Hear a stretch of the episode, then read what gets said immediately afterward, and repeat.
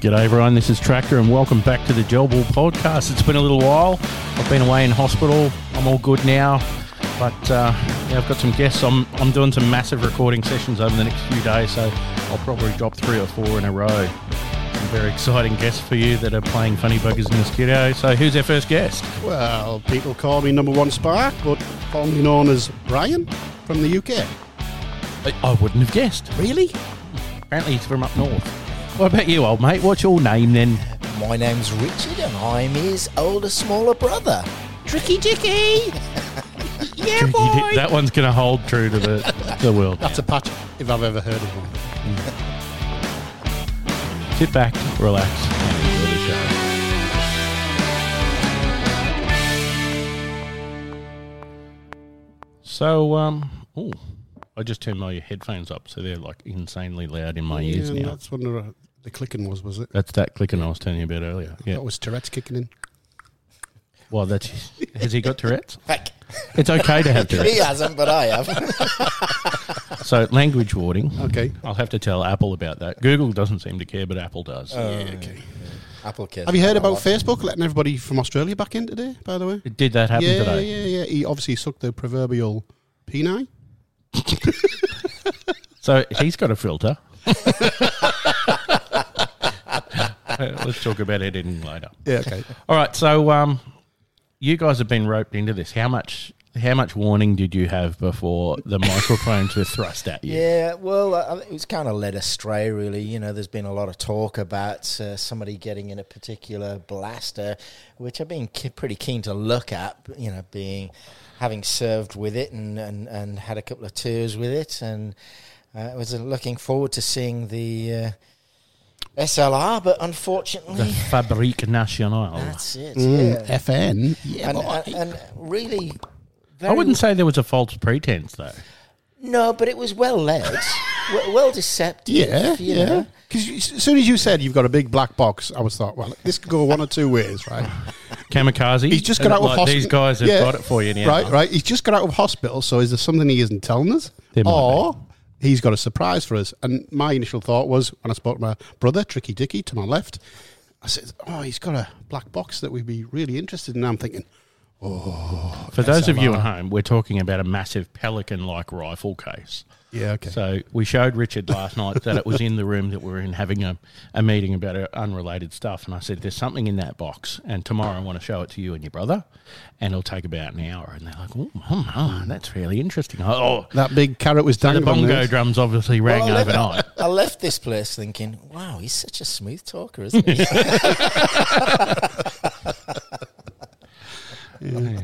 Well, you did more talking than me last night, which is Well, good because I- I, could talk the leg off a chair.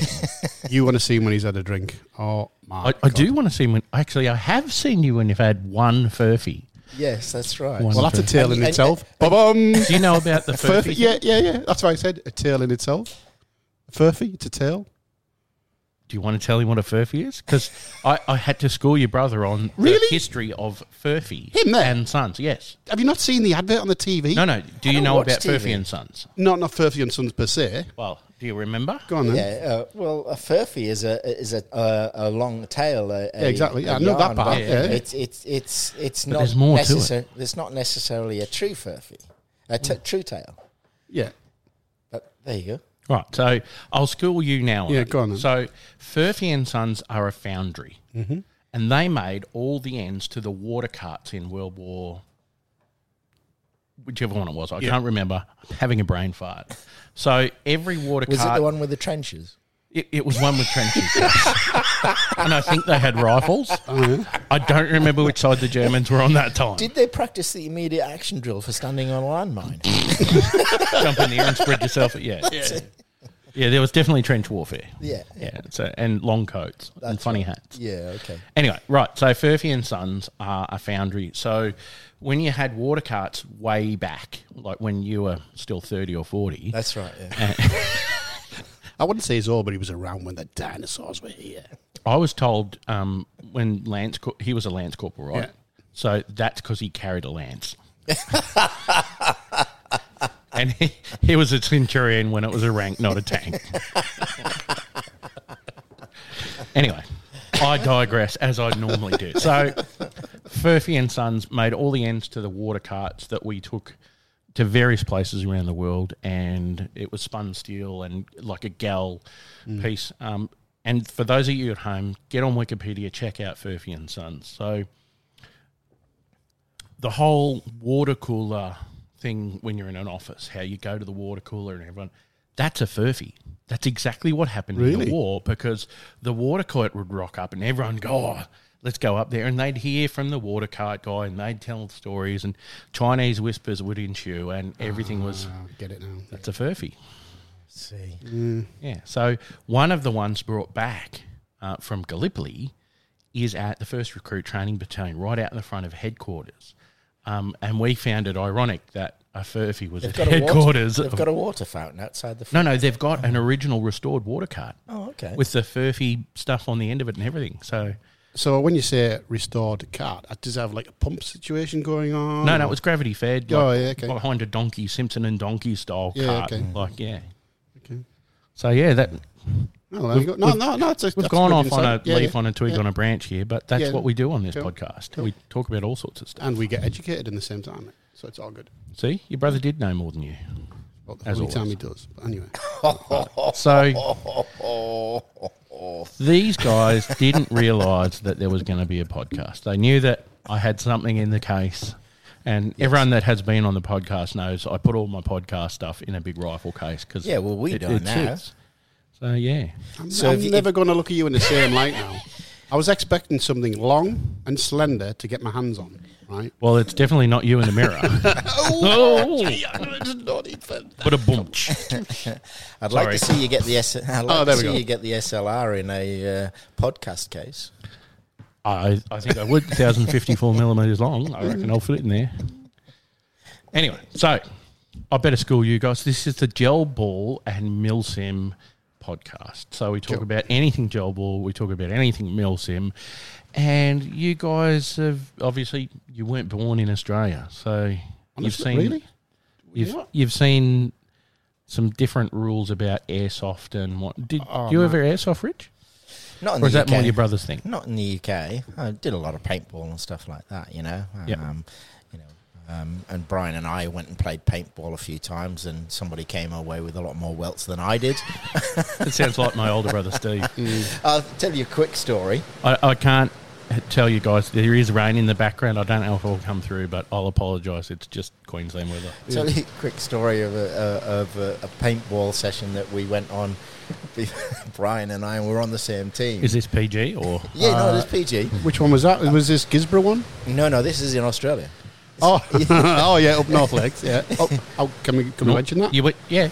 So we Is went. it Mango Hill. Yeah, that's the one. Yeah. Yeah. yeah, So yeah. we went. Dennis is a listener. Oh yeah. Cool. Hey, Dan. cool. Hi, Dan. Hi Dan. So we went to to paintball, and uh, Brian and I were on the same team. And uh, I thought, I nearly shot my coffee all out of the room. Then. and and uh, I saw the I- I saw this person hiding behind this this wall, and I thought, I wonder who that is. Is- I don't know who that is. I thought, oh, stuff it. I'm, I, I got to shoot him. You know, if in doubt, shoot him. so I That sounds very Northern Ireland. Can't talk about that. cou- and I, and No, I no. couldn't actually see him, and I couldn't get a, an angle at him. Hang on a his- minute. But But his you couldn't see me. You No. could not see me. if anyone's seen Tractor, you're a shadow of me, but you're not a little. fu- I'm a shadow of his leg. and uh, I thought, okay, but his foot was sticking out. So I shot him in his foot, and he stuck his head out, and then I shot him in the head. At how many meters? and he looked at me and he went, "It's me." And I went, "Sorry, I couldn't recognise you." No, You must have didn't. lost weight, I, s- mate. No, I- I said it's me. And he went, "Oh, is it?" Kapow, kapow, kapow. Couple more. I'm like, "What?" He went, "I'm just checking my blaster's working." Oh, sorry, my paintball gun. I, I love this because everyone at home's going to understand Rich, and I'm going to have to slow the audio down for you. Believe it or not, this is like probably fifty percent slower than what I would talk when I first came to Australia. Mm. Um, You can Your fit- hear him trying yeah, to well, I, fly have got You're to, gonna have to so speed you that bit guys up can now. pick up on the the vowels and the consonants and things like that. Um, your They're pretty favorite big place? words. Mm. Your favorite place? The Centenary Tavern. Uh, not Centenary. Yeah, the Centenary one. Centenary yeah, Tavern, yeah. Um, oh, it was probably the first year we were here. I thought, oh, we'll try local taverns. So we'd beat them out. How many? We oh, we'll try the tavern for dinner. and myself, my wife, and James. Lacey wasn't born at the time, and we went in there. Right, seen the menu, start looking. at yeah, I'll go for the steak as usual, chips, whatever. you. Um, the wife, right? So we're from literally the same part in the. I thought Andrew was an Aussie. No. No, no, She no, doesn't no. talk like you. Basically, the difference. Yeah, well, this is this is what this is what I'm getting to, Oh, right? sorry. This is what I'm getting to. So basically, Oh, it's- right, Ian. Sorry. Yeah. it, Oh, it's okay. it's like a southern a Brisbaneite and a northern Brisbaneite. The river divides, and the the the. you mean there's something north of the river? have you yeah. not told him? Yeah, just one road. Stay away from it. Yeah, That's yeah. it. like if you cross the river, Yeah. you end up in Rockhampton. So, so anyway, we're at the tavern. We sat Sorry, there, Damo. and, yeah, enjoyed our meal. Had a had a few pints or maybe a couple of jugs, and Andrea wanted some dessert, right? And now, Mm-hmm. now, now Tractor's nodding. He understood what I meant by dessert, right? Now Andrea's Mm-hmm. It's not di- a big place with sand. yeah, The yeah, other one, yeah, yeah. So anyway, the wife's like, "Oh, chocolate brownies." So she um, she says, "Is there any other desserts on the menu?" And the the young guy came over and he's gone, "Excuse me." She went, "Is there any other desserts on the menu?" And he- his colleague walked past and he's gone. and he says, "Oh, is there a problem?" And he's, oh yeah, I'm just trying to understand what she's asking for. So I'm sat there and I've had a few. I'm going, "Oh, here we go, here we go." She's going to curl that lip up, right? Which you got uh, like that, right? And she says, You get that a bit. "Yeah, do you have any more desserts on the menu?" So they both looked at each other in stunned amazement. Uh, yeah, I don't know what she's talking about. so you should have said it in French. They might have understood. so uh, anyway, this girl came over, Aussie girl came over, and she Andrew says, um, "Your two colleagues are not understanding what I'm saying. Um, I'm just asking for is there any more desserts on the menu." She went, "Oh, you want some desserts?" And I was like, "That's what she's just said." And the other two guys went, "Oh yeah, okay, I'll go and bring the menu." And I've just sat there in amazement, thinking, "How is it that that wasn't understandable?" and she does have a little bit of a different twang. And like I say, the difference is a river between us. So I was from Middles, we were fr- originally from Middlesbrough, and she's from Stockton. So she says she was from a better place, but if you call the Bronx a better place, then I don't know what you know. Um, It's all gibberish to me. yeah. um, Do you Well- think there's actually a stronger accent between? The two of us? Absolutely. yeah, I can see it. Uh, I, Like, You can for, see it, for yeah. you guys at Yeah. home, these Yeah. You guys can see are it, can't you? brothers. these guys are brothers. Yeah. So uh, if you think they're uh, they've got a different or the same, comment somewhere on the podcast, share it. Tell me in one of the Gel Blaster groups whether these guys sound like they're brothers or not. Because when you look at them, it's only their eyes that make them look like brothers. They've got beady little eyes. or oh, as the wife would say, I've got piss holes in the snow. I don't use them often, but that was worth it. You're gonna have to get used to our sort of like, um, what's the word I'm looking for? I'm trying not to be uh, too clever, but um, Sarcastic sense of humour. Oh well, there's that as well. They still haven't got the dry sense of Oh, our- our the dry- wit. Yeah. The For, twit. for anyone that's at home, I feel like Max Payne in the Xbox game. I need to t- press the button to slow down, down so I can understand them. Not me. Rich is fine. Yeah. It's- It's like talking to one of my own brothers. He's got Yeah. a posh. but the accent. Northern Monkey I over don't there, have a I, I posh got accent. nothing. as long as you don't call me a Geordie.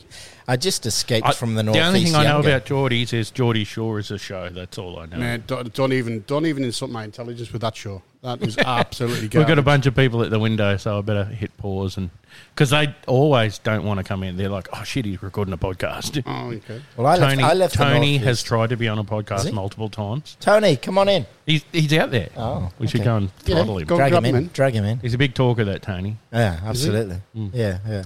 Yeah, he talks that much. He could talk a glass eye to sleep. Roxy makes up for it. It's good. Yeah, yeah. Oh, sorry for those of you at home, Tony's wife. yeah. Because no one knows who Roxy is. They go, oh, that's Tony's wife. Well, I left the northeast when I was y- a lot younger, so I, you know, How my many hundred acc- years ago was that? my accents faded. So I spent a lot of my time down in kind of like the southwest of the UK, in Sa- um, Bournemouth, uh, Plymouth, Salisbury, Have you noticed all these towns have got mouth in the in the, in the town? Devon, Salisbury. Bodmin. I used to spend a lot of time down there as well. Plymouth, I spent a lot of time in. Lived in Plymouth for about three years. How long did you live down in Bicester for when you were down in the uh, the army? down Oh, there? basic training. uh, Well, I just did my basic training down in Bicester. Um, I thought you were there for a while. No, it's just basic training. And then after that, He, you he got had to posted repeat it out. a couple of times to get it right. No, I didn't. 19, I've- month, I've 19 passed- months in a three month recruit course. but a bull. yeah, no. All right. So enough about accents. Let's actually talk about something gel blast. Yeah, Trish. cool. So obviously you've you've done some um, real shooting. You, you've Mm. got a bit of military behind you, whereas Brian's got no idea. No, but he's got all the actually- gear. No, no, no, no. The- actually, you're quite wrong. Actually, um, I've seen you. Tony's in the room. He's laughing. He'll do anything he can to not. Be on Tony, the come and podcast, sit here. but he wants Come to and be sit here. here because I need to go powder my nose. why does he look like a '70s porn star? Doesn't he? Eh? I like to call him Wogboy. All right, let's have a five minute break. So, yeah, perfect time for that. We're recording. Yeah. We won't edit that one out. The what spot? Exactly. Who cares? Yeah, it's in the wallet. 19 years, I haven't found it yet. It's in the wallet. Sorry, isn't it? Kylie. I'll shut the f- up. um, for anyone that knows me, they don't know Kylie, and there's a reason for that because she's so ashamed of me. She truly loves you, then. Absolutely. Cool. Absolutely. Yeah. When a corporal marries a lieutenant, Yeah. a thing. Well, there you Yeah. go. and I was the corporal, not the lieutenant. So how long did she serve for? Uh, she only discharged last year Did she? as a reservist. Okay. Um, um, so last time she did serious work was the Boxing Day tsunami. She went over there Oh well, Yeah, okay. okay. and stuff. Uh, All respect out to her then. Cool. Yeah. so she's got her, her HOSM and her. We're working on her ODM at the moment. Okay. 'Cause, Like her staff never organised that, and anyone that's in defence knows. Like that's the came on Monday medal. Yeah. Anyway, let's not talk about Kylie because she will f- throttle me. So you've played airsoft and paintball. I used to also have a lot of firearms in the UK before the gun laws got changed in '94. Yep. So you had um, some 1911s based Uh, on looking at yeah, you on I had the a field. I had an original 1911 from 39, Mm-hmm. uh, and that never ever got shot. That was just my my my go-to beautiful piece that was there. Uh, Desert Eagle. so if you don't shoot it, how can it be your go-to? I just He went to it. He just never picked it up and shot it. yeah. yeah. Rhymes. you know what I mean? it's, It's- like a synonym for went to. yeah. Anyway, getting back to it. So I was a member of a gun club. The gun laws changed, and obviously um, we could only shoot either black powder. Anything over two two was black powder, and that didn't interest me. Uh, Did that include cannons? Because we did, we had a phase where you could have a 12 gauge cannon. Uh, in That was fact, black I powder. didn't go down the route to find that out. To be honest, you know, um, you know, when when that when that was taken away in '94 after that uh, Hungerford uh, disaster, uh, that guy and the kids and all that, um, it just took everything Well, away. Oz, Aussie probably won't know, but it's a similar thing to Port Arthur. That's for right. you Yeah, guys, you know. Mm. Um, so we had a, like a gun amnesty. You had to either hand them into police or uh, sell them back to a gunsmith, and he did whatever he did, dispose of them or decommission them or whatever. Sold them on the black market. Yeah, pretty much. Um, I had a Winchester. Funny story. Well, not funny story, but a story I had. I went to a uh, Bisley gun show with uh, a gunsmith in the UK, and The same Bisley I know. yeah, Yeah. Yeah, Yeah. right. and there was a lot of people selling stuff, and I couldn't buy this particular box per se because um, there was licensed parts in there that, that I wasn't uh, allowed to have because of my uh, license status in the UK. So he bought them. Uh, it was, we paid like forty pounds or eighty bucks for this. Uh, you remember the old Indian tea chest? No. Well, But- it's basically but like a I've big got square box, and it was just uh, Chocolate cylinders in there, pistol grips, and I seen this uh, barrel sticking. I went, "Oh, looks like a Winchester." I'm like, okay, cool. Pulled it out. Oh yeah, Winchester, cool. Barrel, foregrip, uh, receiver, handle, the full shebang was there. The only thing that was damaged on it was That the was a lever action. Yeah, For those not yeah. seeing the actions that Brian's doing, 'cause we're on Yeah, radio. Yeah, yeah. It was a lever The action. only, re- the only reason why I didn't go down the black powder route as well because he couldn't sort out the flint. He's a man that can't light fire. That's it. So is this going to uh, Is that why he's a sparky? yeah. Oh, there we go. yeah, that's a good one. but um, Wait for it. I've got to slow it down because then people will understand it when we're in slow motion. so obviously to keep my interest in what I like to do The was shooting sports. the shooting sports Mm-hmm. was uh, paintball and airsoft, but airsoft at the time wasn't really a big thing. Was that pre UCARA? Uh, enlighten me on the UCARA. It's the UK airsoft regulations. Prof- The- Mm-hmm. probably because it was '94, so yeah, definitely, I would assume so. So, um, you were allowed to, you weren't even allowed to have replicas as a collection Mm-hmm. because obviously the, the the the situation where you could perceive to have a real firearm. Yep. Um, so they were all banned. Um, so, like I say, And, I- and that's back when Bobby still just carried a stick. yeah, yeah, Yeah. good old meat truncheon, yeah, yeah, full on thing. Yeah. Um, so, like I say, getting back into it, uh, my other brother, our, our other brother in the UK, um, I'll put it this way: I help him um, spend his divorce settlement money every weekend for two years. Hi, Andy, by the way. oh yeah, hi, big bro. Um, Will so he listen to this? oh, we'll tell him. He will now. yeah, yeah. so pretty You're much, on a podcast, bro. What? yeah, Uh, so pretty much we used to go out on the on the Slurpees on the Saturday night and then go paintballing on the Sunday, uh, hungover, which wasn't the very best thing to do. But Mm. and it was back when it was the bolt actions and the pump action paintball guns. Yep. Mm. It wasn't nothing was like uh, automatic or anything like that. Well, it was good because she like 200 rounds would last you all day and still cost you a million dollars. yeah, yeah, exactly. And then when the gas ran out, the ball used to dribble out the end. You know, uh, story of my life. But anyway, we, we won't go into that one. Oh, The, the puns we could have with that. Oh. Um, so I got into that, and then like you say, the the airsoft scene. I'm just thinking of Andrea. Well, she did say to him, take it slow. Anyway, moving right along. anyway, going going back to the subject at hand. Um, yeah, Oh, so I literally. try to keep into the sport that I like to do. Um, airsoft, like I say, wasn't a big thing then. Um, so I started like getting some uh, airsoft pistols. I had a Sig uh, Sauer P two two six. I had a Mac ten, but it was Mm-hmm. all metal, not like some of the stuff you see here recently. Well, there is an all metal Mac 11. Yeah. I haven't seen the metal Mac 10. Yeah, well, this was green gas, and this thing was like it used to fire not just n- the normal like uh, 6.6 BBs, the plastic ones. You could put a steel ball bearing in this thing, and it'd fire through a, s- a- a fire door. That's how that's how good it was, right? Um, Yeah, that's what we need in Australia. yeah, I know. Uh, Yeah, yeah, yeah. Um, so obvi- ultra elites are killing everybody. Let's get some steel balls up here. so so that's how so that's how, Quality testing methods for fire doors. Yeah, that was Yeah. great. Yeah, fantastic. So that's how I progressed into that. And like I say, when I moved over here, I was like, Richard, oh, I want to get back into it. And What, look, what year did you get here? uh, 2012. Yep. So And you went, there's no airsoft here. yeah, I know. And paintball's well, the bloody first thing I looked at expensive. was obviously how the process of getting your firearms license. I'm like, oh my god, it's such a rigmarole just to get it. You know what I mean? W- Richard's got a very good friend from Lodge that is involved in it, and he said, "Oh no, it's a piece of cake, mate. It's all good." He brought uh, shotguns over and everything. I'm like, "Yeah, you've already got your license, and you just literally got to walk into it." I said, "The the, the procedure over here is quite." A, a longevity thing, so I was like, you know, I couldn't justify the money at the moment because we just moved to Australia. We had to put our foundations down, get our roots in, get our get a job going, get get into work, things like that, you know. So Yeah, well, I've I- heard, heard you have trouble holding a job. really? no, I'm just going on your mouth. Okay. Oh, he was ready there, I know, wasn't he? I was Did ready. you see how he was cocked then, eh? Did you see that? Any more cockney? be cockney. Uh, uh, see, see that nerve he touched. Um, Richard's getting a lot of talk time here. Anyway, probably only tell me he will, but anyway. Um, so, so yeah, so I was looking at that. I'm like, yeah, too expensive. I'm blah, just blah, trying blah. to capture the oxygen while I can. yeah, you oxygen thief. stop. Yeah.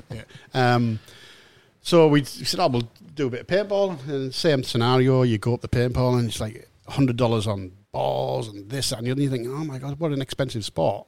And I looked into airsoft, they don't do it over here. I was like, really?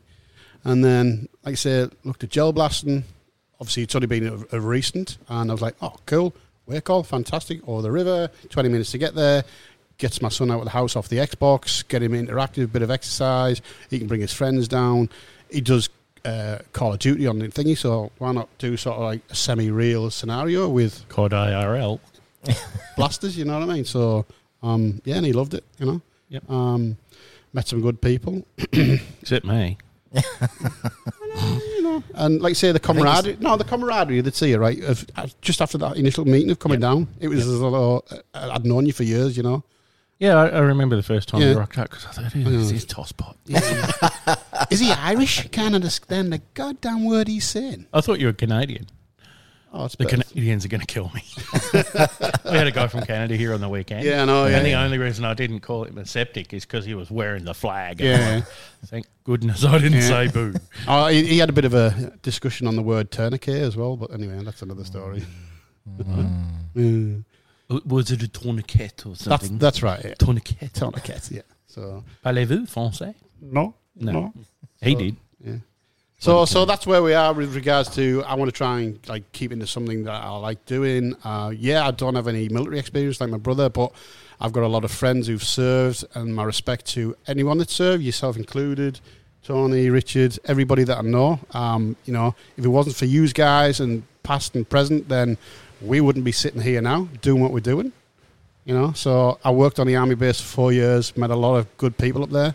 Um, Drink a lot of beer too. I'll bet. Oh, a little bit, a little bit. Um, so, you know, um, when Richard joined the army, I was like, oh, you know, obviously worried about his sibling because he was served in the first Gulf War, you know, and we wrote to each other all the time, email back before internet and all that, and you know, it was like a letter a so week. you would have been like a staff sergeant by then, wouldn't you?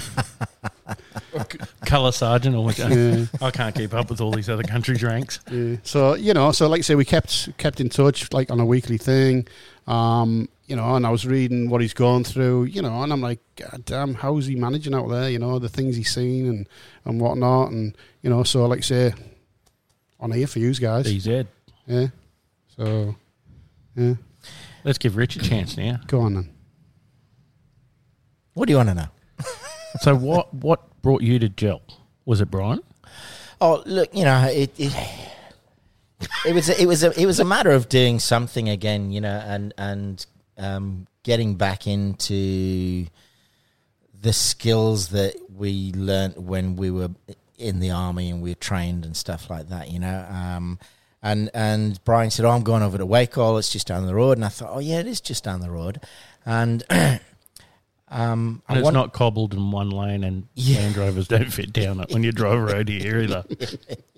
Hedges Yeah, it wasn't a everywhere. donkey and a cart. um, so you know, I came forty down, leagues away. Well, and I need to shut up. Everyone's at home saying the same. Sorry. I thought you were going to give me a chance to talk. Oh, so yeah, I will.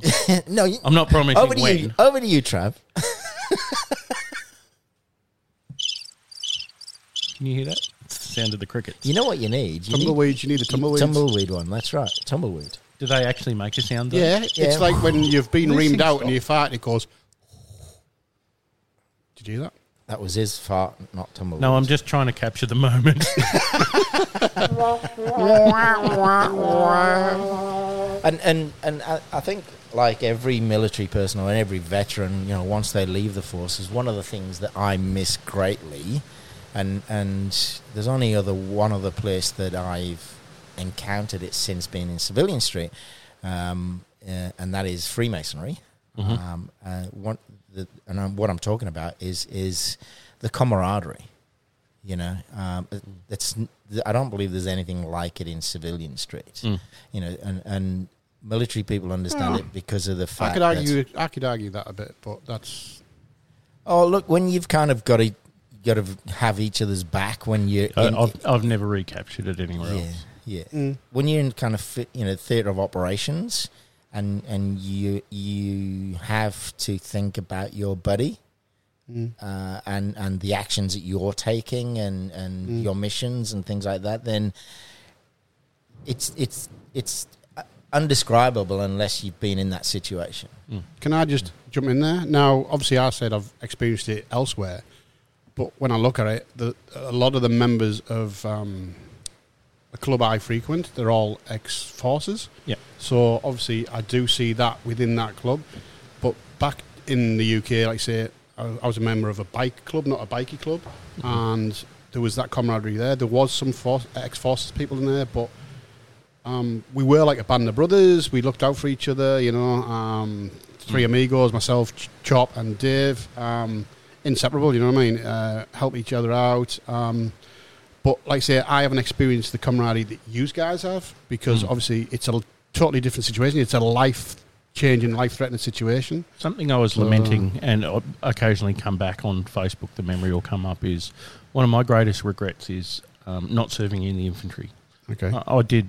I was saw in your three. di- post. I, I saw was your in three post. different corps. I had nine different ECNs. So you said I anyone- couldn't keep a job. Yeah, a- anyone that's in the army is going, how the bloody hell can you nine ECNs in twelve years? Like, d- yeah. and you got promoted too. My God, So, so why the big regret of not being in the infantry? Why? because of the camaraderie that they have now. Not not what what they did then. Not go, being able to go, oh, it's a grunt or a- any of that stuff. But what I see now is the guys that were in a battalion together are still together now. The guys I served with, very few of them. Like there's probably four guys that I'm vaguely in contact with. Um, I was really good mates uh, with a guy. We went through Kapuka together. We went through an initial training course for aviation corps together, and we got our first posting together. Uh, but even that guy, we've we've fallen out and lost touch and whatnot. And I see that the the arms, the real, ar- they say the aviation's an arms corps, but it's not as far as I'm concerned. The real arms corps guys have a bond that is almost unbreakable. Well, it, it's because of that life-threatening, you know, um, situation. You know, and, Yeah. and one uh, one of the things that made me get out of the army, and it was a, a, a big turning curve for me, was um, I think I told you about it before. Uh, was af- when I came back from the first Gulf War, and. Uh, you know, you you tell a subordinate to go do something, and they turn around and tell you to f off. You know, and you, Yeah. you you put them on orders, and and and when they get marched in front of the commanding officer, he just looks at the, uh, I don't know what they call them in Australia, but we had the old two five twos, which is the charge sheet. Yeah. Um, and he just looked at it and tore it up and threw it in the bin. And the, the RSM marched him out, and he got nothing done to him. And I, you know, and and when they come through basic training with the old yellow card and the red card now, you know, I mean. how can you break somebody down and then you know rebuild them back up to what you need them to be to do the function that they're there to they wanted to be there to do Yep. you know um, and and one of the things that kind of really stuck in my mind was that I don't want this guy on patrol with me Yep. you know I don't want to be worrying that he's still awake on picket at two in the morning and somebody gets us all. Yeah, yeah. Or even if you tell him to, you know, do something out on patrol, Yep. and he turns around and says, "Nah, stuff it," you know.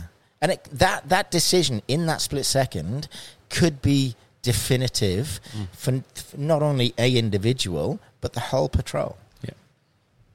you know. And and that was the big change factor for me. Like when I came back, I, I've done peacekeeping, so I, I came back from my second second UN trip, and they went right. We're sending you to one RTB. You're going to be an instructor. And I got there and I saw that the training that we were delivering didn't match our needs on the ground, or it didn't reflect how we were operating in the real world. We were still a very '90s doctrine. Um, even some of the Vietnam stuff was still very prevalent. Uh, This is early 2000s before the the Middle East had really ramped up again, Mm. and it, it was just really frustrating to go.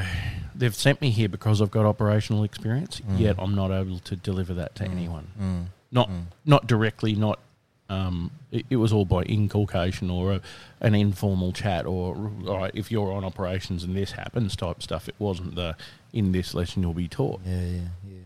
And uh, you know, I, I spent six months doing quick QRF, Mm. you know, quick reaction force for those that are, are not military, and um, you know, the, the drills that you do in that day in day out Yeah. over that six month period, period, you know, and and it, it it's not just the drills, but it, it's the fact that you know you're up for the amount of time that you're awake Hmm. and and you maybe get an hour or if you're Hmm. lucky sometimes and many uh, even now in civilian life you know in my in my work you know i can go for three days without sleep and then my body will just turn around and say nah, had enough now and shut down Mm. but i know what i'm capable of and that's one of the things that i really valued that i got from the army and i'm sure Yeah. every military person understands that is that you know we- Showing yourself where your limits are. we and know what we're understanding them. capable of. You know, we, we understand what what we can and can't do. Mm. You know, and and it was really bizarre, and uh, I'm sure you guys had the same thing. Is that, you know, I used to go home on leave, and I used to meet old school friends. And they'd be like, "Oh, hi, what you doing?" You know, you tell them about you know throwing yourself out of a helicopter, you know, abseiling out of a helicopter, and you know, um, uh, doing adventure training and stuff like that, you know, uh, forward abseiling down a cliff, all that kind of stuff, you know. And they look at you with that blank look on their face. You know, you've lost them as soon as you start talking about it because they've got no clue about the the the feeling that you have when you do all of that stuff, you know. Um, and and I just used to, s- yeah, nice to meet you, and, and then just walk away. You know, Yeah. there's no point in trying to um, relate to somebody that just doesn't understand that. I, I often chat very informally to people that I was at school with, but I can't say I can maintain a relationship with most of those people because our lives have turned out so differently. Yeah, yeah, I, I, I went to school in Victoria in a rural community, and there was like grade one through six, there was like 15 of us sort of at the school. It was a really small school. And yeah, I, ju- I just can't, bar, bar the agronomy and farming type stuff, um, I can't talk to them about anything. there's no commonality. No. Yeah, yeah, um, yeah. So and and, ha- and so going back to your original question, gel balling. So I came down here, and, and one of the things that I liked about down here was just the, the atmosphere, the relaxed atmosphere, and also that feeling of camaraderie.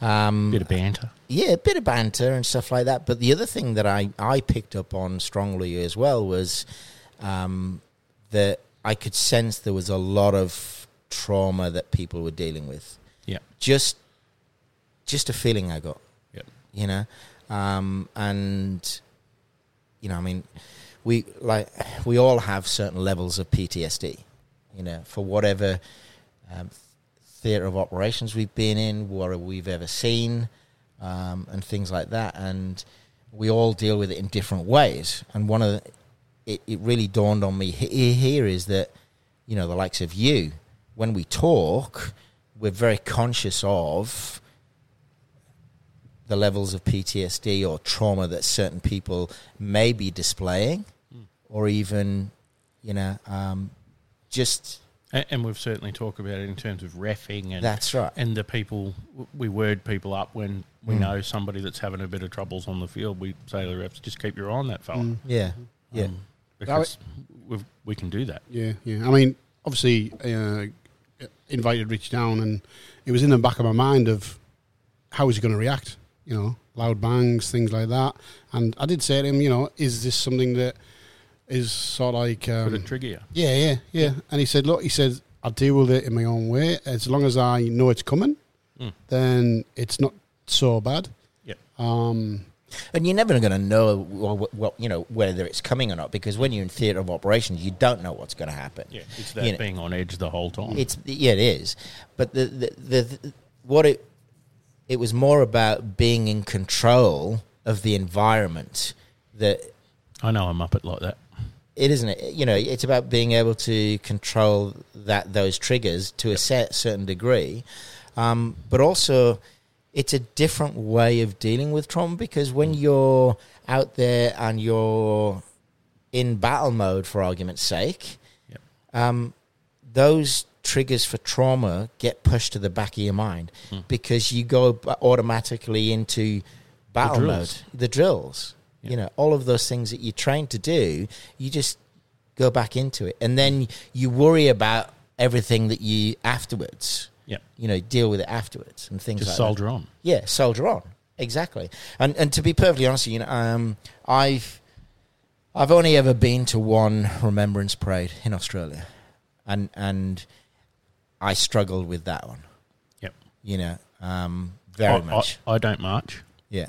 Um, it's very rare to see me with even with my medals.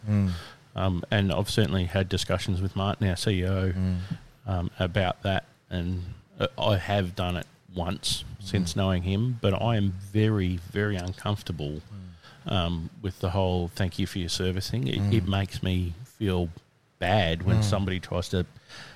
And, and I think that's the humility of the Australian soldier. Um, I, I can't speak for other countries, but we, we don't like to be singled out and No. said thank you to and whatnot. And um, yeah, have that discussion at home, guys. Um, to the listeners, talk talk to the people and say, look, is that how you guys feel as well? So that you don't have an awkward silence sometime when you go, oh, well, I want to thank you for your service. Mm. People would rather talk about what they did or not did Mm. than go "Just get thanked. Um, Mm. yeah, I often th- look at guys that have lost legs and lost eyes and Mm. blah blah blah, and go that, that's a guy to thank. Somebody that's won a VC or an MM or a whatever. Yeah, I'm happy to thank those guys, but Yeah. I was just a, a cog in a gearbox. Yeah, cog in a gearbox, but and and unfortunately, you know, there are those veterans that are uh, disabled more than physically disabled, Mm. more than obviously, you know, uh, and they've got their own trauma to deal with Mm. as well, you know. Um, and and I think you're right in that, you know, civilians, and I, I, I, that's just a broad brushstroke. Yeah. you know, uh, civilians really. Um, don't get that is that the level again it's that level of trauma isn't it you know d- whether it's a physical disability or whether it's a mental disability you know and and how you conduct your civilian life can be triggered a lot by what may be a flashback for you for example you know Yeah. my, my son the other, the other week and unbeknown to him you know and I never used to say things to my son, you know, and, and I never really talked to Brian about what went on in the military, and there are still some things that I don't like talking about. Um, and my, my son was in the kitchen with me uh, before Christmas, and he thought it was a good idea to pop the old crisp packet, Yeah, you know, um, crisp packet or a bag or so, some sort that. and- that, that's chips for you guys. and and and I just kind of froze uh, and I said, "Look," I said, "I said I've just had a flashback because of that." Now, no, before I would never have said that. Mm. I'd have just dealt with it and not said anything. Yeah, I'm I'm really lucky with my triggers. Um, did time in Indonesia, had an incident there, and there is a very distinct smell to Indonesian cigarettes and tobacco. Anyone that's been to Bali or whatever, they know that smell. It, that sets me off more than a loud bang ever will. That takes me straight back there. Um, and, and I thank God that I was working in helicopters, so helicopters don't set me off. They're the freedom bird. Yeah, yeah, yeah, yeah, yeah, yeah. And so you know, th- there's, a- the and and I think that's what a you know, there are those veterans that have supporting partners. Mm. um, you know, it's a, it's a credit to those partners that do support them and support, you know, those that are going through difficult times and stuff like that. But again, they need backup as well, and that's the other thing about Wounded Heroes. And one of the things values that I like about Wounded Heroes is that it's not just about the veterans; it's about the families and and, and the offspring of those families as Yep. well, because they're the next generation. You know, and and it's bad enough that we, you know. Sometimes we have a generational gap for, for parenting, for argument's sake. You know, there's a lot of young kids now that don't grow up with a lot of good values that you know, the likes of you and I grew up with. You know, Re- respect your elders and all those kind of things. You know, And nothing carve wrong with the them. Stone tablet, all that. Yeah. exactly. You know, there's I nothing think the wrong word with you're looking those for is values. snowflakes. Yeah, I think that's probably about right. Look, um, there is a great quote on the internet about um, children nowadays scoff their food and, and talk back to their parents and blah. And you know who wrote that? Aristotle. Mm. So it's not our generation that sees. Every generation Mm. looks at the one before and goes, "Well, we had it so much harder. Mm. I walked through snow with just newspaper on my feet." yeah, you're right, but I think I think it But there is difference. there is There a is, difference, yeah, you know. absolutely. Uh, but when you say that and look historically, you go, yeah, well, it's happened in generations before, but we don't have generations with the, where the parents go, I'm giving up. Mm. I'm not parenting. I'm going to leave it to society. I'm going to leave it to good technology, and I'm going to leave it to the schooling system Mm. to parent my children. Yeah. You know, the parent by a- abdication. You know. Yeah, the, the the rights and importance of your individuality Mm. can override That's things right. that I can't comprehend as somebody that can't have kids. Mm. Um, Mm. Yeah, and there's n- you know it, it as a parent we want to cultivate and, and encourage our children to have that individuality and stuff like that but you know there's still there's still societal expectations for when our children grow up and go out into society you know um, the way some kids talk to people nowadays you know You're not Gosh, wrong. I mean, You're when not I wrong. first joined up, you know, if you did something wrong, you were taken round the back and you had a talking to. Yeah. If you came back with a bloody nose, then you accidentally fell over. Mm. Hmm. You know, that's the kind of Mm. background that yep. we're from. I'm flipping what you're frying. Yeah, Mm. absolutely. But anyway, I've certainly had my bed thrown out the window and Mm. all sorts of other stuff's going on when I was a recruit. But Unfortunately, I wasn't able to do a lot of that as an instructor, but we found other ways Mm. that worked within the rules and achieved the same aims. Hmm. I was a big fan of show parades myself. Yeah, I had a few show parades. Hmm. Uh, I was banned out the naffy a few times, Yep. and yeah, show parades are a bit of a nightmare. Yep. Five times a day is, is for a whole week. And yeah, I remember them well. Yeah, pe- people stop their behaviour when it affects their free time, Yeah, yeah, I had a few. and of it them. naps you about a lot. Right, so um, let's talk about gel blasters now. What do you run?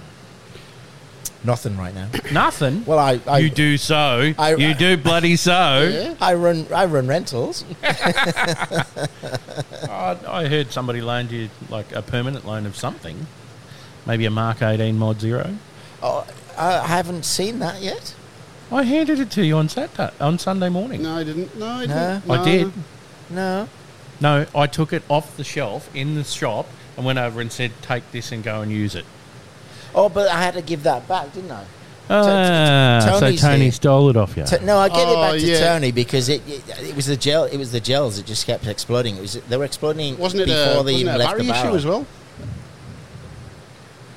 Well, you got what you paid for. Because Yeah. you didn't pay anything. Yeah, there you go. Anyway, so that's what I'm running anyway. so you're going to go to Parabellum, I hear. I am, yes. Yeah. So, knowing what little you know about Parabellum, Yeah. what what what is your loadout going to be? What are you? How are you going to set yourself up for this? Because obviously, you could set yourself up in a very similar way to what you wore many years ago, but technology and whatnot has changed. How are you going to go? All right, I'm going to use what is available now to me, not spend a million dollars and still mill sim. Yes. Bang! Just take that one in the chin tractor. That's exactly right. Right, so you're not going out and buying all multicams and helmets and night vision and blah blah blah. I mean, ha- this face can't take any more damage. Brian, With regards to um, Parabellum? or- yeah. If you were going to go, Oh, because if- you're not able to because of work and stuff. Yeah. I So if you work were gonna commitments go- and house commitments, things like that, it's it's a, People have lives, so yeah, we yeah. get You it. know, I'm I'm devastated I can't go because I'd like to experience that situation with you guys Yeah. and see how that sort of it that that side of it is run. You know, and Did you do mill sims in airsoft in the UK? no, no, Just it- weekend yeah, pickup just games. weekend warrior games scenario. It wasn't anything like that. A friend of mine, um, Graham Carson, if you're listening. Um, he was uh, sponsored by a telco company in the UK to do paintballing. He Mm-hmm. went all through Europe. Uh, some of the scenarios he was doing, I was like, God damn, that's awesome! Helicopter drop-ins, Yeah. uh, tunnel, all, all dis- disused mines and Tony, things like that. we need a helicopter. so, yeah, I He's mean, not disagreeing, people. and he, he got into that heavily, you know. He was he was sponsored. He, there was nothing he wanted. You know, they just said, right, take this. It's Yeah. a new gun, uh, Triptronic t- triggers, uh, uh, electrically operated hoppers for the things, you know. And he had things that weren't even out on the shops, you know. And I was like, wow. And he was into that for like eight years solid, Yeah. you know. And um, so yeah, so going back to the Parabellum thing, yeah, I'd love to go. I really would. Um, but like I say, but fam- what, what would you, with the limited knowledge you have of what parabellum is, yeah. what would you pack? What would you take? And what would you leave behind? Uh, eh, I mean, Like, are I- you going to go out and buy cams? no. So what are you going to wear? Yeah, just work gear. Uh, like yeah, I might wear like a, a, a like a green beige top type of thing, but I'm not going to go the full military scenario stuff, you know. Um, obviously pants as well. Pants would be. I could just wear my tool apron. Oh no, let's let's let's There's probably a Mason joke in there, but I won't do it. Yeah, okay. um, like I say, if I was going to go, like I say, it'd just be something I'm comfortable in. I don't want to spend millions of bucks to go and enjoy something. Um, Do you have a vest or any of that stuff? no, I don't have. Do you do a belt with a? Oh, I've got a The belt. dump patch Yeah, or- I've got a belt. Uh, I've got a belt holster type of thing, um, which I just put my speed loader in. Um, it was for the 1911 that went back, but I'm not, not going to talk about that. No, we don't need to. Um, so I'd have stuff to support me out in the field. You know, I might take a camel pack with the hydro, hydro pack in, with pouches in, so I can put the mags in. But I'm not going to go like full camoed up because I know I'm not the most nimble of persons, and if I fall over and damage stuff that I have done in the past, uh, I hear they're bringing out a, a like a log suit, yeah, so you can just lay down. and nobody caring over your neighbor's dog. Um, so, with regards to attire, uh, yeah, it'd just be something I feel comfortable in. Uh, I w- wouldn't get hot in type of thing. Um, obviously, protect U- UV protection type of thing. But yeah, that's it. I wouldn't go full hog like these guys do. I mean, you know, sometimes like no disrespect to the guys that go full milsim. all the gear, no idea. Exactly. Yeah. You know, I didn't want to go there, but man, just yeah. Look, all, I- I- Oh, all, all power to you if, if that's what you want to do. I've Yeah. been there, done that, carried the torch, and yeah. um, I'm not super interested in wearing multicams No. spec- or even Oscam. No. Like You know, I, ATAX FG, heck yeah, baby. Yeah. But Um, I, I, my belief is that um, you adapt- don't need camo. adaptability. Yeah. Mm. Get into s- get into situation, Hmm. get in situ, and, and, and see what's there, Yeah. and then adapt to that. Yep. So I, from what I understand, you're gonna basically be civi clothes, really simple um, mag carrier, not a plate carrier. No, Um, basically a battle bra. I want to be And a able to move. camelback?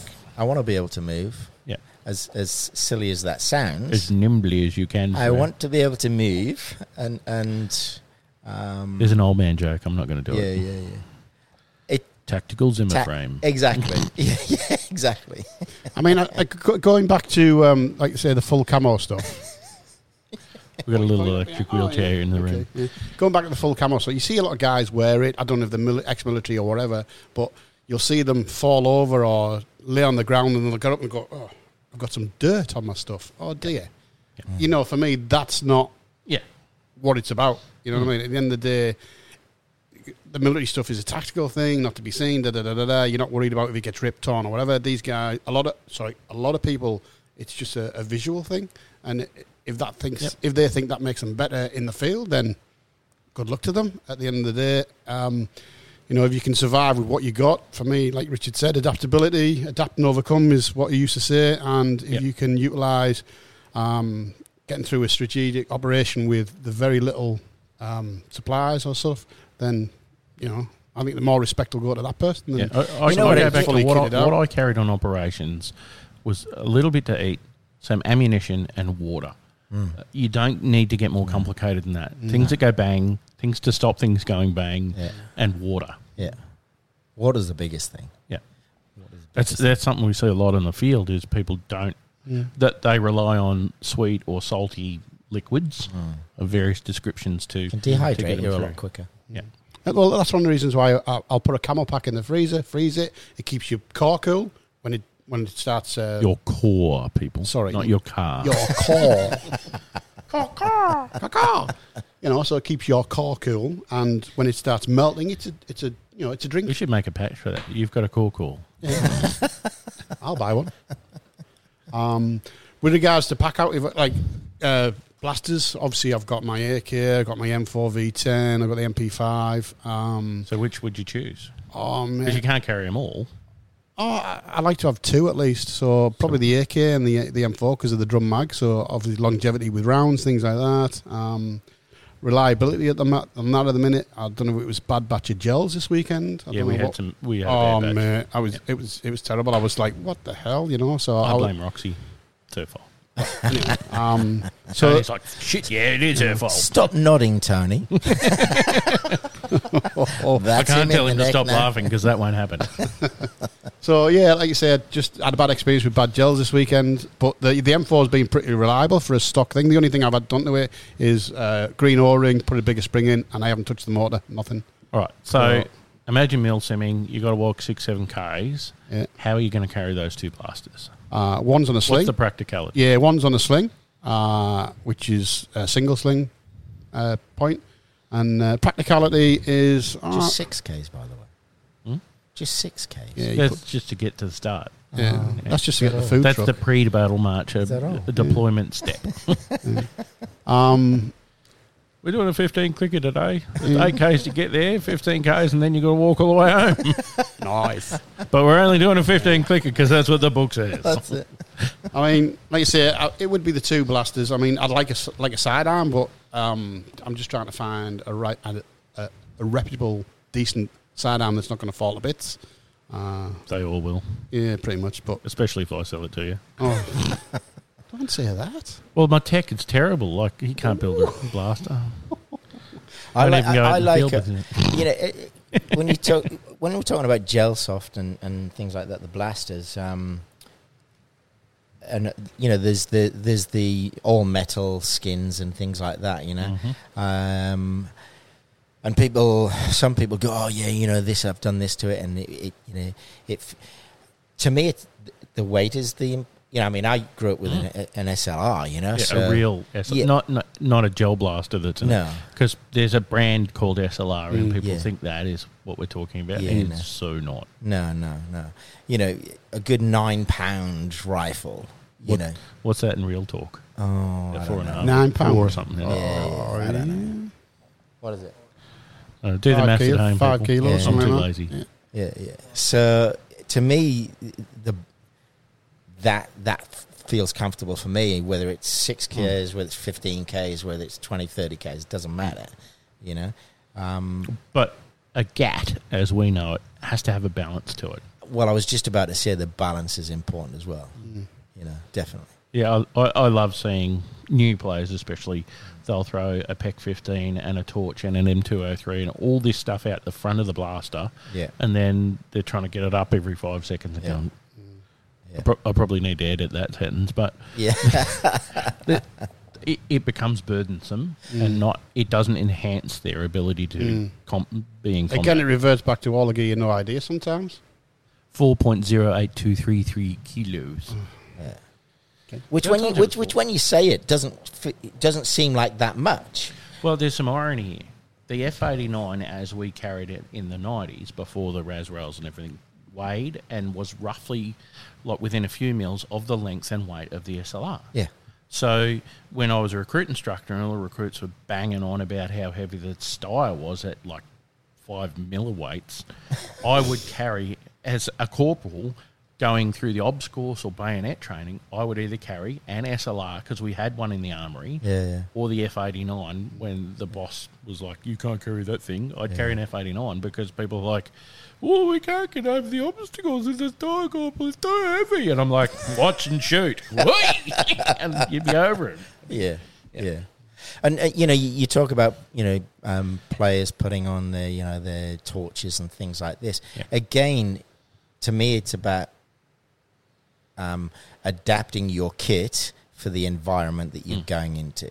Yep. You know, and and it it it's great. You know, it looks good and having all of this stuff on there, but if you, it's the practicality of it. Yeah. Y- Your rifle's a 17 mil spanner. Yeah. Y- y- If you need a 17 mil bolt, you need a certain spanner for that, Yeah. and you need to have an arsenal of spanners. Yeah. Yeah. Definitely. So, if you were going to choose a blaster from the rental shed, which one would it be?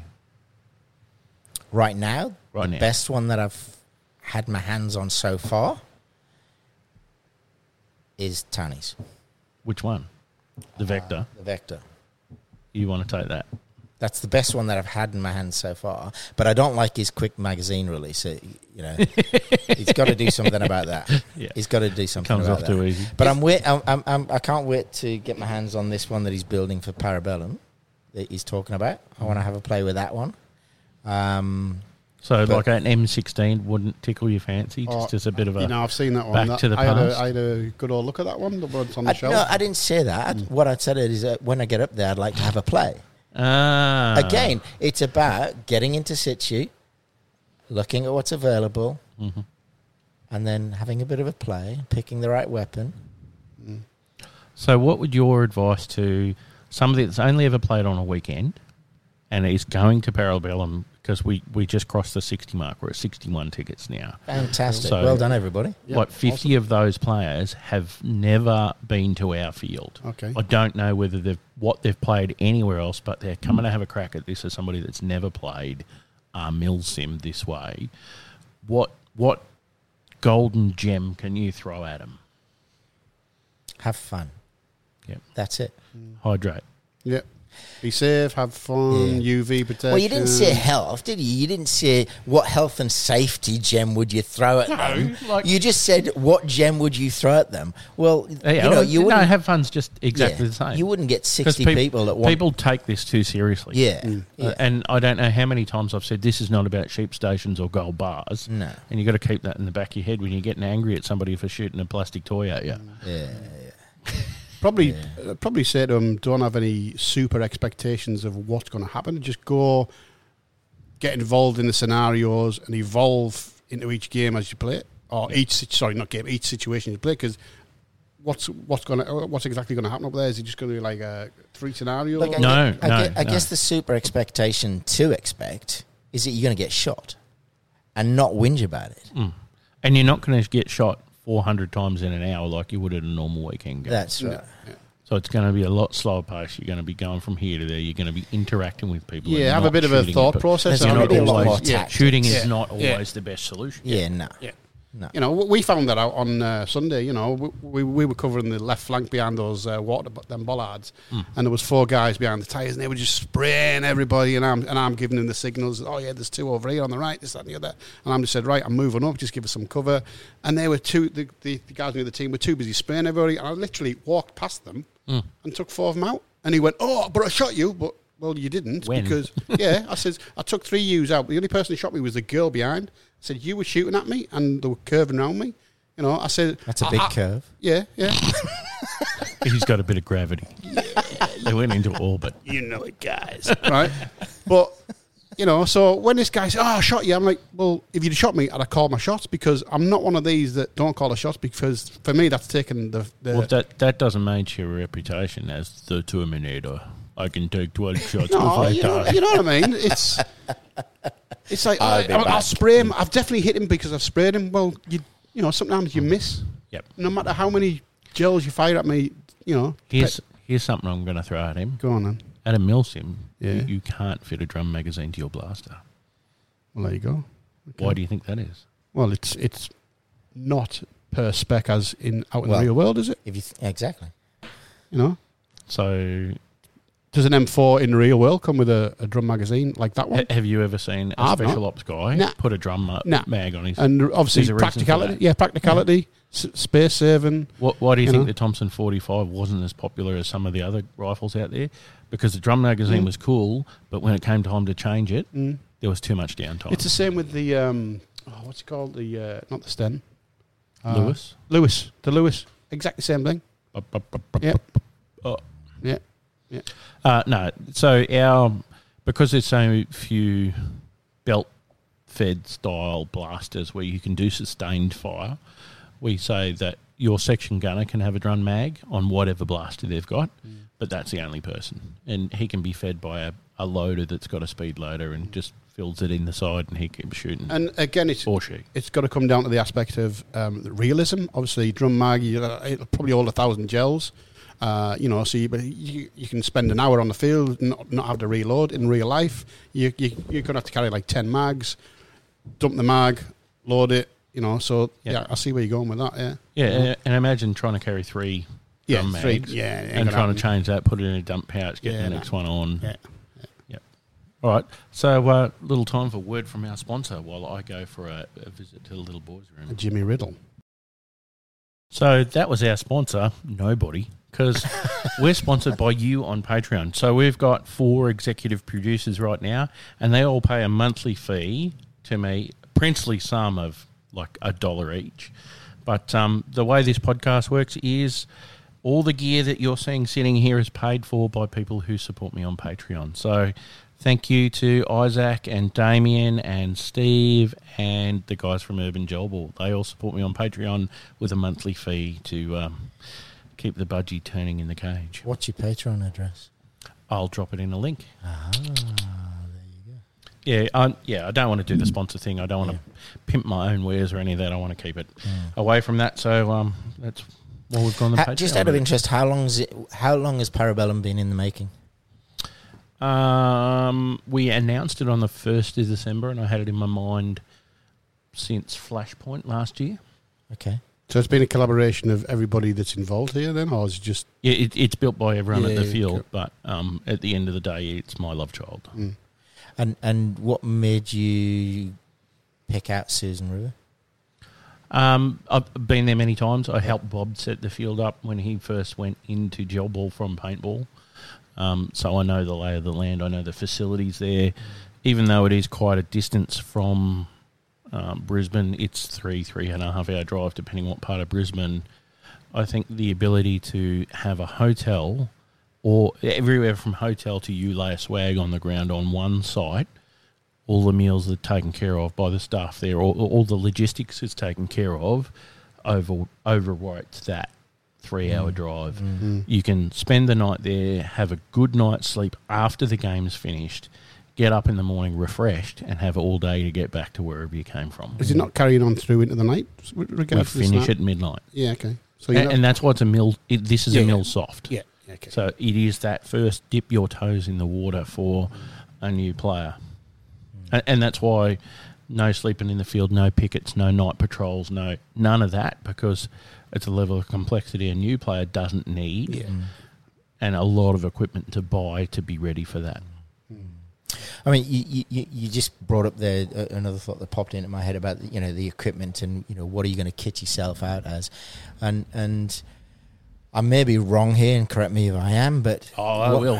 one, one, one thing that I've noticed over here i that is is very different in the UK is that you know you go to um, y- in the UK you can go to a uh, a store and you can buy ex-military got you know gear There, from there, camo. there are disposal stores in Australia that that Where work I like don't that. know. I haven't seen one in What? Brisbane. They're What pre- is one right next to Inogra Barracks? There's one here in Hmm. Centenary. Is there? Yeah. Oh, okay. Yeah. Centenary Oh, there you disposals. They're, Yeah, they're yeah. probably the best in Brisbane. On, uh, Out of the yeah, one in Redcliffe's on- yeah. burned down, but Oh yeah. Um, there, there is a resistance from a lot of people to wearing Ozcam. A lot of people don't. It's a bit like the ACUs. People went, "Oh, that's a terrible cam. We hate it." And, Well, I'm and- not just and talking about that's Ozcam. I'm talking about you know the, the gear as well. You know vests and stuff like that. because it's not multicam or whatever cam they like. They Yeah. they buy, and there is a plethora. There's Milsim Supply Australia. There's Mm. all these people. There's five one ones and Valhalla Tactical and Cadet Shop and all these places where you can get whatever you want and whatever fl- color and flavor you want. That that's the But if way it's people go. Australian cam, then people don't want it. not anymore. No, no. Why do you think that is though? I just think they don't don't like that camouflage pattern. It's not. It doesn't have the cool or wow factor that multicam does. Because let's face it, at the end of the day, everyone that's coming to gel ball is because they want to be that high speed super duper super soldier. Mm. They, they don't do it to be the truck driver or the cook. They Mm. they want to be the tip of the spear, so they want to wear what that type of soldier would wear. Do you, again, do you think that some of these computer games have that driving force for a lot of the kids to go out and buy all this stuff to g- to do what they do? Well, they buy it in the game too. Yeah, they yeah, will yeah. literally That's spend crazy. money on yeah, Yeah, I know, yeah. a it's skin crazy. that gives you no ability. Yeah, yeah. I- I've been guilty of it too, and I'm a Ghost Recon guy. I'll play that, and people went, "Oh, well, why are you shooting the foul?" I said, "Well, it's because I've got an attraction to That's it, right, but yeah. Mm. um, I Personal found, preference.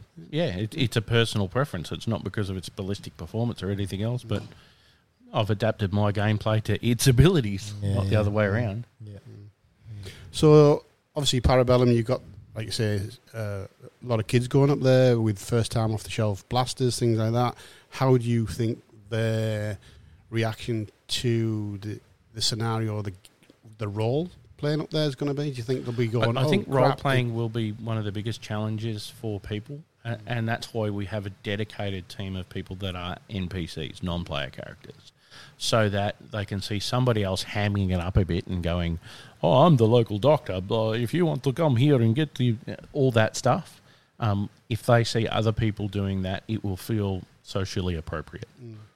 Whereas if they go to a milsim somewhere, some other milsims don't like um, role play, and that's cool. I everyone should have their own flavour of ice cream. I've said that a million times.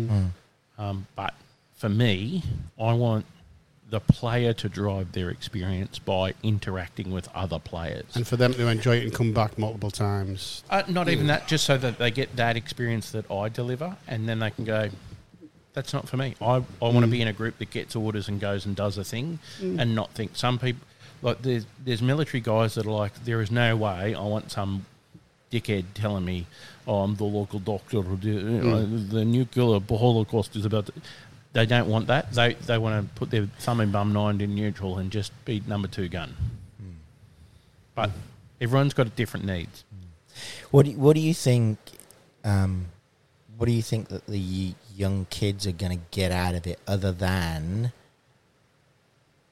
the the experience? You know, what what what um, Well, it's all in the name. Parabellum is Latin for prepare for war. It is their first step to get ready to Milton. I don't want any more. what are than the that. values? uh, I I guess what I'm saying is, what are the values do you think they're going to get from it? This whole experience. If you think about what we what values we got as veterans Yep. from being in the military, um, do you think they're going to get any of those values? Do you think over Um, time, if they continue to play that, If we look at Sunday when we did the Millsoft, Yeah. why? And, and people are confused as to why I said there should be one referee, not a bunch of referees on a Sunday. Mm. That's because I want the community to go. I have to be honest. Mm. There is nobody watching me. I have to be honourable. yes, That's Yes. the that's the deliverable for me is Yes. people just call their own hits. yes, It's not because somebody's watching; it's because it's the right thing to do integrity. Yeah, I see that, but I think and self-reliance. yes, yeah. A lot of the probably the newbies or the young kids that come into it, they'll be- probably get confused on, on why there is there's more than one referee, and you know they might get mis- misconstrued on the, the rules of the game, and one referee might say this, the other one might say that. Whereas there's one guy, one rules, easy to follow. Yep. Am I right? You know, Um, look, Um, I, I, I was involved in Eastern Predator, and we had a 42 page rule book. And for a certain subset of players, that is exactly what they want. And that is exactly Mm. what you need to run that style of game. Mm-hmm. But what I, my personal take on it is, there was too much barrier to entry for that first player to go, all right, I've played a weekend game. What have I got to do to milsim? And they see all these people with lots of expensive equipment Yeah. and doing things that they don't understand. They're like, all right, well, so why have we tourniquet? What's that all Yeah, about? yeah. Do I put it on now or do, Ah, man, once it- I've got it on? So do many I- raised eyebrows when that was brought to light. I was like, Yeah. it, it's not hard to understand. It's It's not, but reenacting a every, sit- everyone yeah. learns in a different way, so we can't throw them in the deep end first. We've got to give them a couple of small experiences so that they can then go out and do the mill sims and have a quality experience. Mm. I want these guys to, from this weekend to in a couple of weeks' time, go to Toowoomba and do their mill sim, or go to Comsims and do Mm. their mill sim, so that they can go.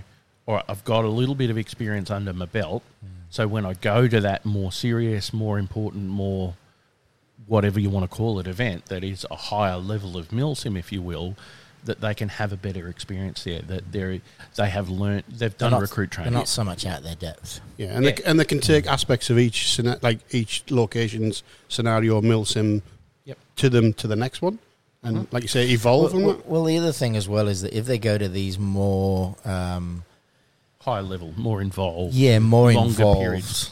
there's um, three day milsims yeah. where li- literally you're out there three days three nights uh, I don't want to throw somebody into that as their first experience even a, an ex-cadet might have some of the bushcraft for that but they don't have the experience to be on alert and on guard and in that combat Yeah, frame yeah. of mind for three days. Yeah. And to do that, you, gotta need be- a week off. Yeah. You need a couple of days to be there, get ready, and a couple of days at the end to pack down, Yeah, you take a can't- you- breath, and Yeah, they don't- typically can't turn it on as quick yeah, and as often yeah, as you need to sometimes in as, as some veterans know, yeah. you know. Um, d- do you find that um, with it giving them that little bit of experience so that they can go to the more serious, shall we say, and I'm not saying that obviously, you know, Mm-hmm. Yeah, yeah, wounded yeah. heroes No. aren't serious, all right, um, but do you find that the the less likely to be excluded out of a, a, a group, for example, you know, like where there's don't teams know. and stuff like that? Uh, th- my hope um, with the way we've set up the mentors is that all of a sudden the teams that go, you know what, we're going to throw ourselves as mentors at this, will double in size. and that when they go to another Milsim somewhere else, they've got a bunch of new players that they've spent time training with and working with, just like you would with a footy team. You go and train once a week for three. It don't have to be you go and play at a field and you you practice your drills, and when you go to that Milsim, you are competitive. Yeah, yeah, yeah. I missed something. You did. Oh, didn't you get your cup of tea? No, I didn't get my cup of tea and slice of cake, Aunt Sally. you remember Uh, that? What's that in English? Oh, d- Slow it down, Brian, okay. without sounding like a spaz. It's probably a bad word. We should probably edit that out. yeah, yeah, yeah. Okay, without sounding slow. Without sounding as though you've got a single digit IQ, is what you want to say. Well, that is me. Yeah, no. Uh, Don't, don't put yourself down like that, man. What made you? Well, my single digit's infinity. It's just like a, like a figure eight on its side. Yeah, yeah. Use that every day, mate, when I'm testing. Any sparkies out there know what I'm talking about? Yeah, boy. Tony, you remember Ohm's law? Do you- he wants to hurt somebody. Didn't he eat pie? I ate a pie sorority. Have you ordered pizza? Cool. Um, yeah, so for everyone at home, we're going to stop for another break in a second because pizza. Peter. It's a thing at Wounded Heroes because it's the only, like, if you look at us on a map, you would think Uber Eats, you would think DoorDash, you would Yeah. think because of where we are behind the prison, there's this little cutout of everyone's delivery maps where only certain pla- Red Rooster, um, Domino's, and I think there's one or two other places that will deliver here. All the big apps. Sorry, we don't deliver that. we have that area. same situation where we live, right? We've got a Macca's down the road, right? On Moggle Road, right? We live in Beaufort Crest. It is the dome mind out there. Shush, just, just, just chill, right? They will not deliver to anybody within Moggle or Belbowry. Mm-hmm. Mhm. For us to get a delivery, where do we go? Where have we got to get it from? Red Bank Plains. Well, that will be nice and warm when it gets there. Yeah, not. so yeah, I feel the pain. I do. I think all the big companies don't deliver out here anymore because they were sick of their prisoners ordering it and not being able to get in. I, honestly, I think that's what it is: is that somebody would order something, say, "I'll go to X Grindle Road," Yeah. and the delivery driver wouldn't pick up on what number grin- and get there and go. "Oh, f- And he's looking, uh, he's looking at the bed sheets over the, the bar wire fence, going, uh, "Is that And, a pizza delivery?" Like imagine drop-off? being the, the screw on the gate that like another pizza delivery. Sorry, mate, can't let you in. Uh, Can I at least deliver it? No. yeah. There's got to be like a hacksaw in there or something like off your pop. Since when do pizzas look like files?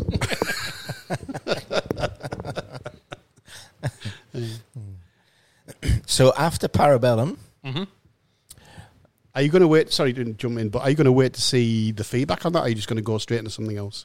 No, no. We're going to do. Uh, you guys familiar with Flashpoint? Yeah, So we did Flashpoint quite a little while ago. So yeah, yeah. uh, the next thing I do will be the sequel to Flashpoint. okay. Um, and we've had some feedback and ideas on that. Um, obviously, that's so different to Milsim Mm. that it attracts a totally different group of people. Did you So- get any like footage of that scenario at the Oh, time? absolutely. Yeah. Yeah, we were live on Channel 7. And, No, just kidding. No, no. What I'm saying Mm. is, No, yeah, there's, there's lots of stuff out there Yeah. for it. But have you put like a montage together and like leading Every up to time the- I hear the word montage, I think of Team America World Police. There's got to be a montage for a good move. You know the one. yeah, but do you know what I'm saying? Like put a montage together. This is what happened here. This is Yeah, we did live videos and Yeah. all that stuff on the day. But Did you, it's, did you um, post it? No, No, I did live videos and didn't post them. I don't know. I haven't seen them. I thought you worked in IT. I don't. he's one for Andrew. he's one for the wife. It was recorded live. That's Hmm. all I'm saying. Yeah. so when I go live on Facebook, people watch it in real time, and then it's kept on Facebook. No, as I a haven't post. seen any. I haven't seen any on Facebook. Yet, because we had our own page for the event, it wasn't on the Mill Simmies page. It was a flat because we were promoting that more as a LARP, not as a Mill Sim. So we saw a separation in branding there. So we ran that sort of so is separately. the page still up? yeah, it's called Operation Parabellum now. Ah, there you So go. if you hunt back through the Operation Parabellum page, um, and when we change to the next event, we'll change the flavour of the page and go, all right, this next. we'll probably call it the Wounded Heroes events page or something eventually, but as we promote an event, we'll change the name of that page and the latest information. That way, the people that have been to previous events know where to follow. They get fed r- rather than creating new IP every time. Yeah. So you got this Parabellum coming up this this weekend. Uh, Expectations hopefully going to be good. Um, I'm just hoping it won't rain. yeah, but that adds to But even if the- it does, Yeah. Ask Tony. Tony, what happens whenever I run an activity? It belts down. We went to Wootle, which is out near Kooya, just the other s- on the range. Like every dam was dry. There was cracks in the ground that were, you could put your hand into. Hadn't rained for three years. Enough to. While we were there, we filled all the dams on a one-day activity. Look, I was in, I was That in, is my thing. I was in basic training when the '86 um, to- tornadoes hit the UK, you know, and uh, I was I got trench foot because I was standing in water for so bloody long, you know, and and um, Good times, good drills. Remember it fondly. Back in the day. uh, there's nothing that nothing like keeping yourself warm with dry, you know, dried out mud. Uh, look, m- my experience of like the whole embrace the suck thing, um, I used to love the idea of showing people all the the shitty parts of defence. But at the end of the day, people are paying to do this. This is uh, what they're doing instead of going on a holiday. So I need to soften it up a little and and make it Mm. Not more scare 'em what they off. well make it what they want, not what I want to deliver. I need to recalibrate my because some of the ideas I had uh, that EP was, some of the reasons it doesn't exist now is because of my ideas Hmm. and because of the way I wanted to run things. But you can't control the weather, you know. I mean, I- Oh I- no, I- no, uh, the I'm event talking will generally continue. about you should wear this uniform or this faction should carry this blood. A lot of that, I'm firmly cross my heart. That was me, Hmm. um, and it was too early for the community to do that because people like the RX AK just came out just before we ran Eastern Predator one. There was no Alpha Kings. There was no Azraels. There was no other AK. It was the first AK on the market that wasn't just a hollow plastic piece of snot. Uh, We had the AK 12s and some of that stuff, but it wasn't a reliable blaster compared to what the RX was at the time. Um, and you still use an RX now, don't you? Mm. But yeah, we're too too big too early um, and hopefully ComSims have has caught the the wind on that, and they're ready to to do that style of milsim now, and they'll kick goals. Do you think you'll progress on to maybe s- moving on to like uh an abandoned airstrip or something like that, or some scenario where There may or may not be further plans in the future. I I want to stick with Millsoft simply because there's not enough people that want to milsim to fragment the industry and have multiple people running milsims at low capacity. I would rather that the people that focus on doing milsims do that. I can do anything else. Do you think there's much fragmentation in the industry? Have you looked at the industry? Look, it. No matter what human group there is, Yeah. there will be some act, uh, aspect of tribalism. People will come Yeah, yeah. together and go with a a faction or a group or whatever. That just is human nature. So there's always going to be people that go, "Well, I barrack for Collingwood, therefore Essendon supporters are bad." I think Whatever. It'd be good, I think it'd be good if everybody could promote each other's. You know, I think- yeah, but that's something you brought to light, wasn't it, on um, the other week with regards to everybody like conflabbing together about certain operations being on it. Look, um, what I do is I, I tell people you will get three months' notice for what I do, and it will be listed on soft ops. That that is pretty public. That is well in advance. So, um, I I don't run ten events a year. It's all right. Tony's in the room distracting everyone. That's my kryptonite, guys. I was warning you about it earlier. There's always something that beeps in the room. Um, yeah, what I do is I put my stuff in soft ops, um, and we can deconflict as an industry by looking at somebody like soft ops that isn't an operator and going, all right, they've got one there, I'll do mine there. We can do that. And if I see somebody else has already got a date, because essentially we all work on full moon cycle, because to play at night, but you need to have a full moon. So we, we're going to have conflict because there's only so many weekends in a month that are got a full moon. So we have to space it out for each other. Um, and some people are going to go to some events and not others because th- they prefer strawberry to chocolate. Oh, I'm not. You know, I'm not saying that. Uh, I'm, I, it's kind of more along the lines of you know the organisers or the. It's not going to happen. Yeah, I can imagine. Oh, look. Yeah, I, I try to keep away from any of the politics and stuff and try and have every interaction I do is a positive interaction or I just walk away. Yeah, yeah. I- I'm too old and too cynical to be involved in politics and bullshit. And that's one thing that I got from this weekend just gone. You know, the Sunday was that uh, uh, a lot of the, you know, the, the, the, there was obviously a group there with, uh, you know, a birthday that was involved. And, you know, t- speaking to the mothers at the debrief, after the debrief, you know, they loved it. And they, you know, one, they said, well, yeah, we'll definitely be back, you know. And uh, it was good to get that feedback from the mothers because, Yep. you know, there's obviously um, not obviously, but sometimes there's a bit of a perception from mothers that that, you know it's not for their children. You know, Yeah, or it's not for a girl or it's not that's for me. right. Yeah, Do yeah. you think that was a spur of the moment emotion for the mothers to see the kids having a good time? Or No, no, if you got involved and um, we got a couple of the refs to go over and explain what was happening on the field so that the people watching Mm. knew the story that was unfolding in front of them. So they were going, oh, so they've got to get that guy in the blue shirt. He has to go from here. to Yeah, there. And there was a couple of so guys- they could be involved as Yeah. uh, people watching the game as well because we have. For those that haven't been here, we've got quite a long linear field, so you can walk up and down the field on one edge and be able to see everything. Mm. And one of the reasons we built the field with the way we did is so people can sit there and watch their kids play or watch their mates play if they've got a bung leg or whatever and still be somewhat involved. Yeah, yeah. Yeah, there was a couple of guys videoing the kids and whatnot, and obviously I got taken out, so I came outside, unloaded, and was just stood there and was encouraging Richard and a few of the other teams and this, that, and the other. And one of the guys made a comment. He said, "Oh, you get uh, quite into it, don't you?" I says, well, "Yeah, you know." I says, "There's a, there is a, a reality factor involved in doing this. You know, um, it's The not suspension of disbelief. yeah, you know, they just think it's people just waving blasters about, just "Blah, let's go, you know." And There's some depth. yeah, yeah. You know, they, they don't realise what's involved in organising this from your from your your your point of view and what it takes to get, like you say, where you're at. You know, it's took you however long, how many years to get where you're Two at. and a half years. You know, uh, and it's still building. It's getting bigger.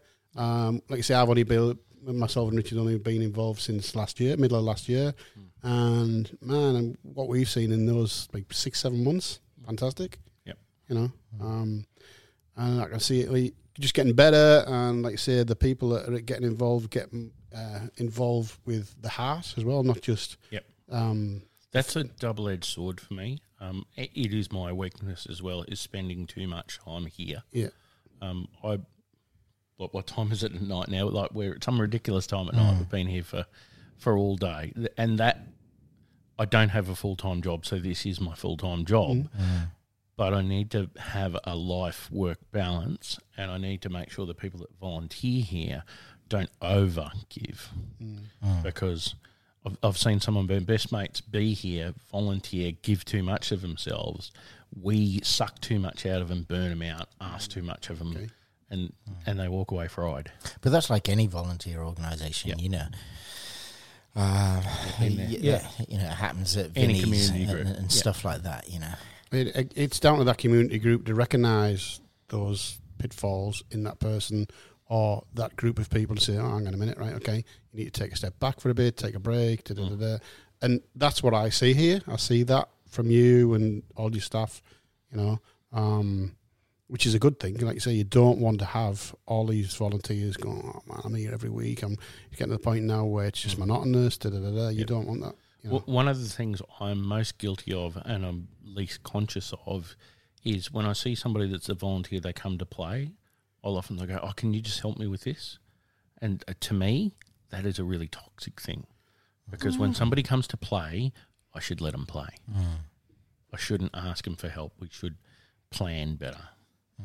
yeah, but you can't plan Yeah, but- everything yeah, 100%. No, it's, no, it's called life, you know. Yeah.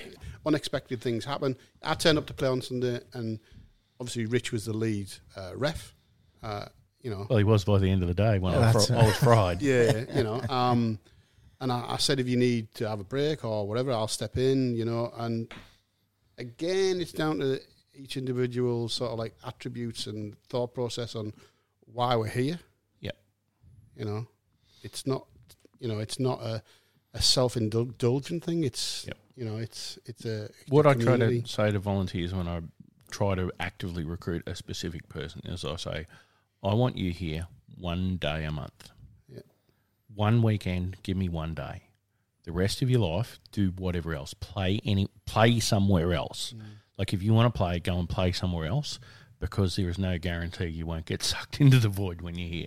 So please go and play at at Spec Ops. Please go and play at Gorilla. Please go and play with Kathy at Hardcore because when you do that, you come back as a better ref because you have a breadth of experience and you've had a break. You've got to pew pew. You've seen how other people do things, and you can take the best from all of them. That's something we've got to look at doing, like you say, you know, getting going and gyms and that out and going a bit further afield, like you say, to Go and to see Kathy. Like the first one, I'm going to tell you to do Kathy at Hardcore. Book in, do a, a CQB session with her. Totally different way of doing things. Well, that's the thing with the boys; they're, they're not keen on the CQB, are they? Because it's a bit, it's a bit too much in the face, you Mm-hmm. know. And again, is I don't. Well, she she's got different rules to us to manage that because that she is an indoor field. She runs her ship that way to suit certain things. And yes, it attracts the speedy boys, um, and she runs a separate speedball competition for that.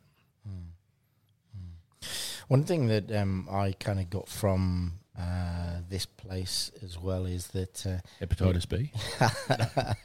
no, Uh, going back, going you know, kind of, and, and it's a big thing for me, especially you know having children, is that you know the when my kids come here, um, and yeah, you know, you say, hey, Rich, I'm burnt out. Can you just do this for me? Then yes, I'm happy to step in and, and help out. Um, but what does that? What does my child see when that happens? Yeah. What values does he get from that? Yeah. and and the you know obviously I've got my daughter as well, and when she came here and, and you saw her on Sunday, you know, a trooper, you know, a, an absolute trooper, Yep. and she got a lot of value from that as well, you know, a lot of character values. Yep. There, there are a bunch of veterans that play here because it's the one place that they can really connect with their child. Hmm. Not, and, and their child might be six, might be seven, might be a Hmm. girl, might be a boy, but it's some way they can connect about the soldier, sailor, airman that they were Hmm. with the child that they have now, and it's it's a shared experience that they can show that child and go, well, this is a bit of what I used to do Yeah, yeah. without all the terrible parts and the trauma and the, the tears and the medals and the parades. Yeah, absolutely. And and that that is one of the things that keeps me going. Hmm. Is is seeing that. Yeah, We're getting very deep now. do I've got a box of tissues? But that g- again goes back to the, the values of, of wounded heroes, you know, um, back to those core values for the veterans and their families and siblings, you know, their children. Absolutely. And when I was talking to Martin, you know, the other, the other week, um, you know, he mentioned that as well. Yeah, we, we've got um, like all the guys that volunteer during the day and whatnot. It's family first. If you don't need to be here, don't need don't be here just because it's busy time or we've got something on. Make sure you've you've got your ducks in a row at home first. Yeah, yeah. Sometimes it's an escape for people. you Yeah. know. and it's As long as it's a healthy escape, that's fine. yeah, yeah, Yeah. Everybody needs that escape, be it gel blasting, be it golf, be it whatever. You know what I mean? So, Look, um, this afternoon we had two guys come down and get on whippersnippers for a couple of hours. Um, Tony got out on the big five reel golf mower thing that's like the size of my car at plus, and he just got on that and enjoyed just mowing. And that can be a, a really cathar- like for me, one of the reasons I'm still involved with tractors and I've got the nickname tractor for a reason, is because driving a tractor and doing what we used to call on the farm a beautiful circle has catharsism. G- getting that that simple act, you, it, it is meditative for me to get out and just mow four football fields. That's You can see exactly what you've done. It's done the way you've done it. There's no politics or bullshit or special rules. You just it's just you and the grass.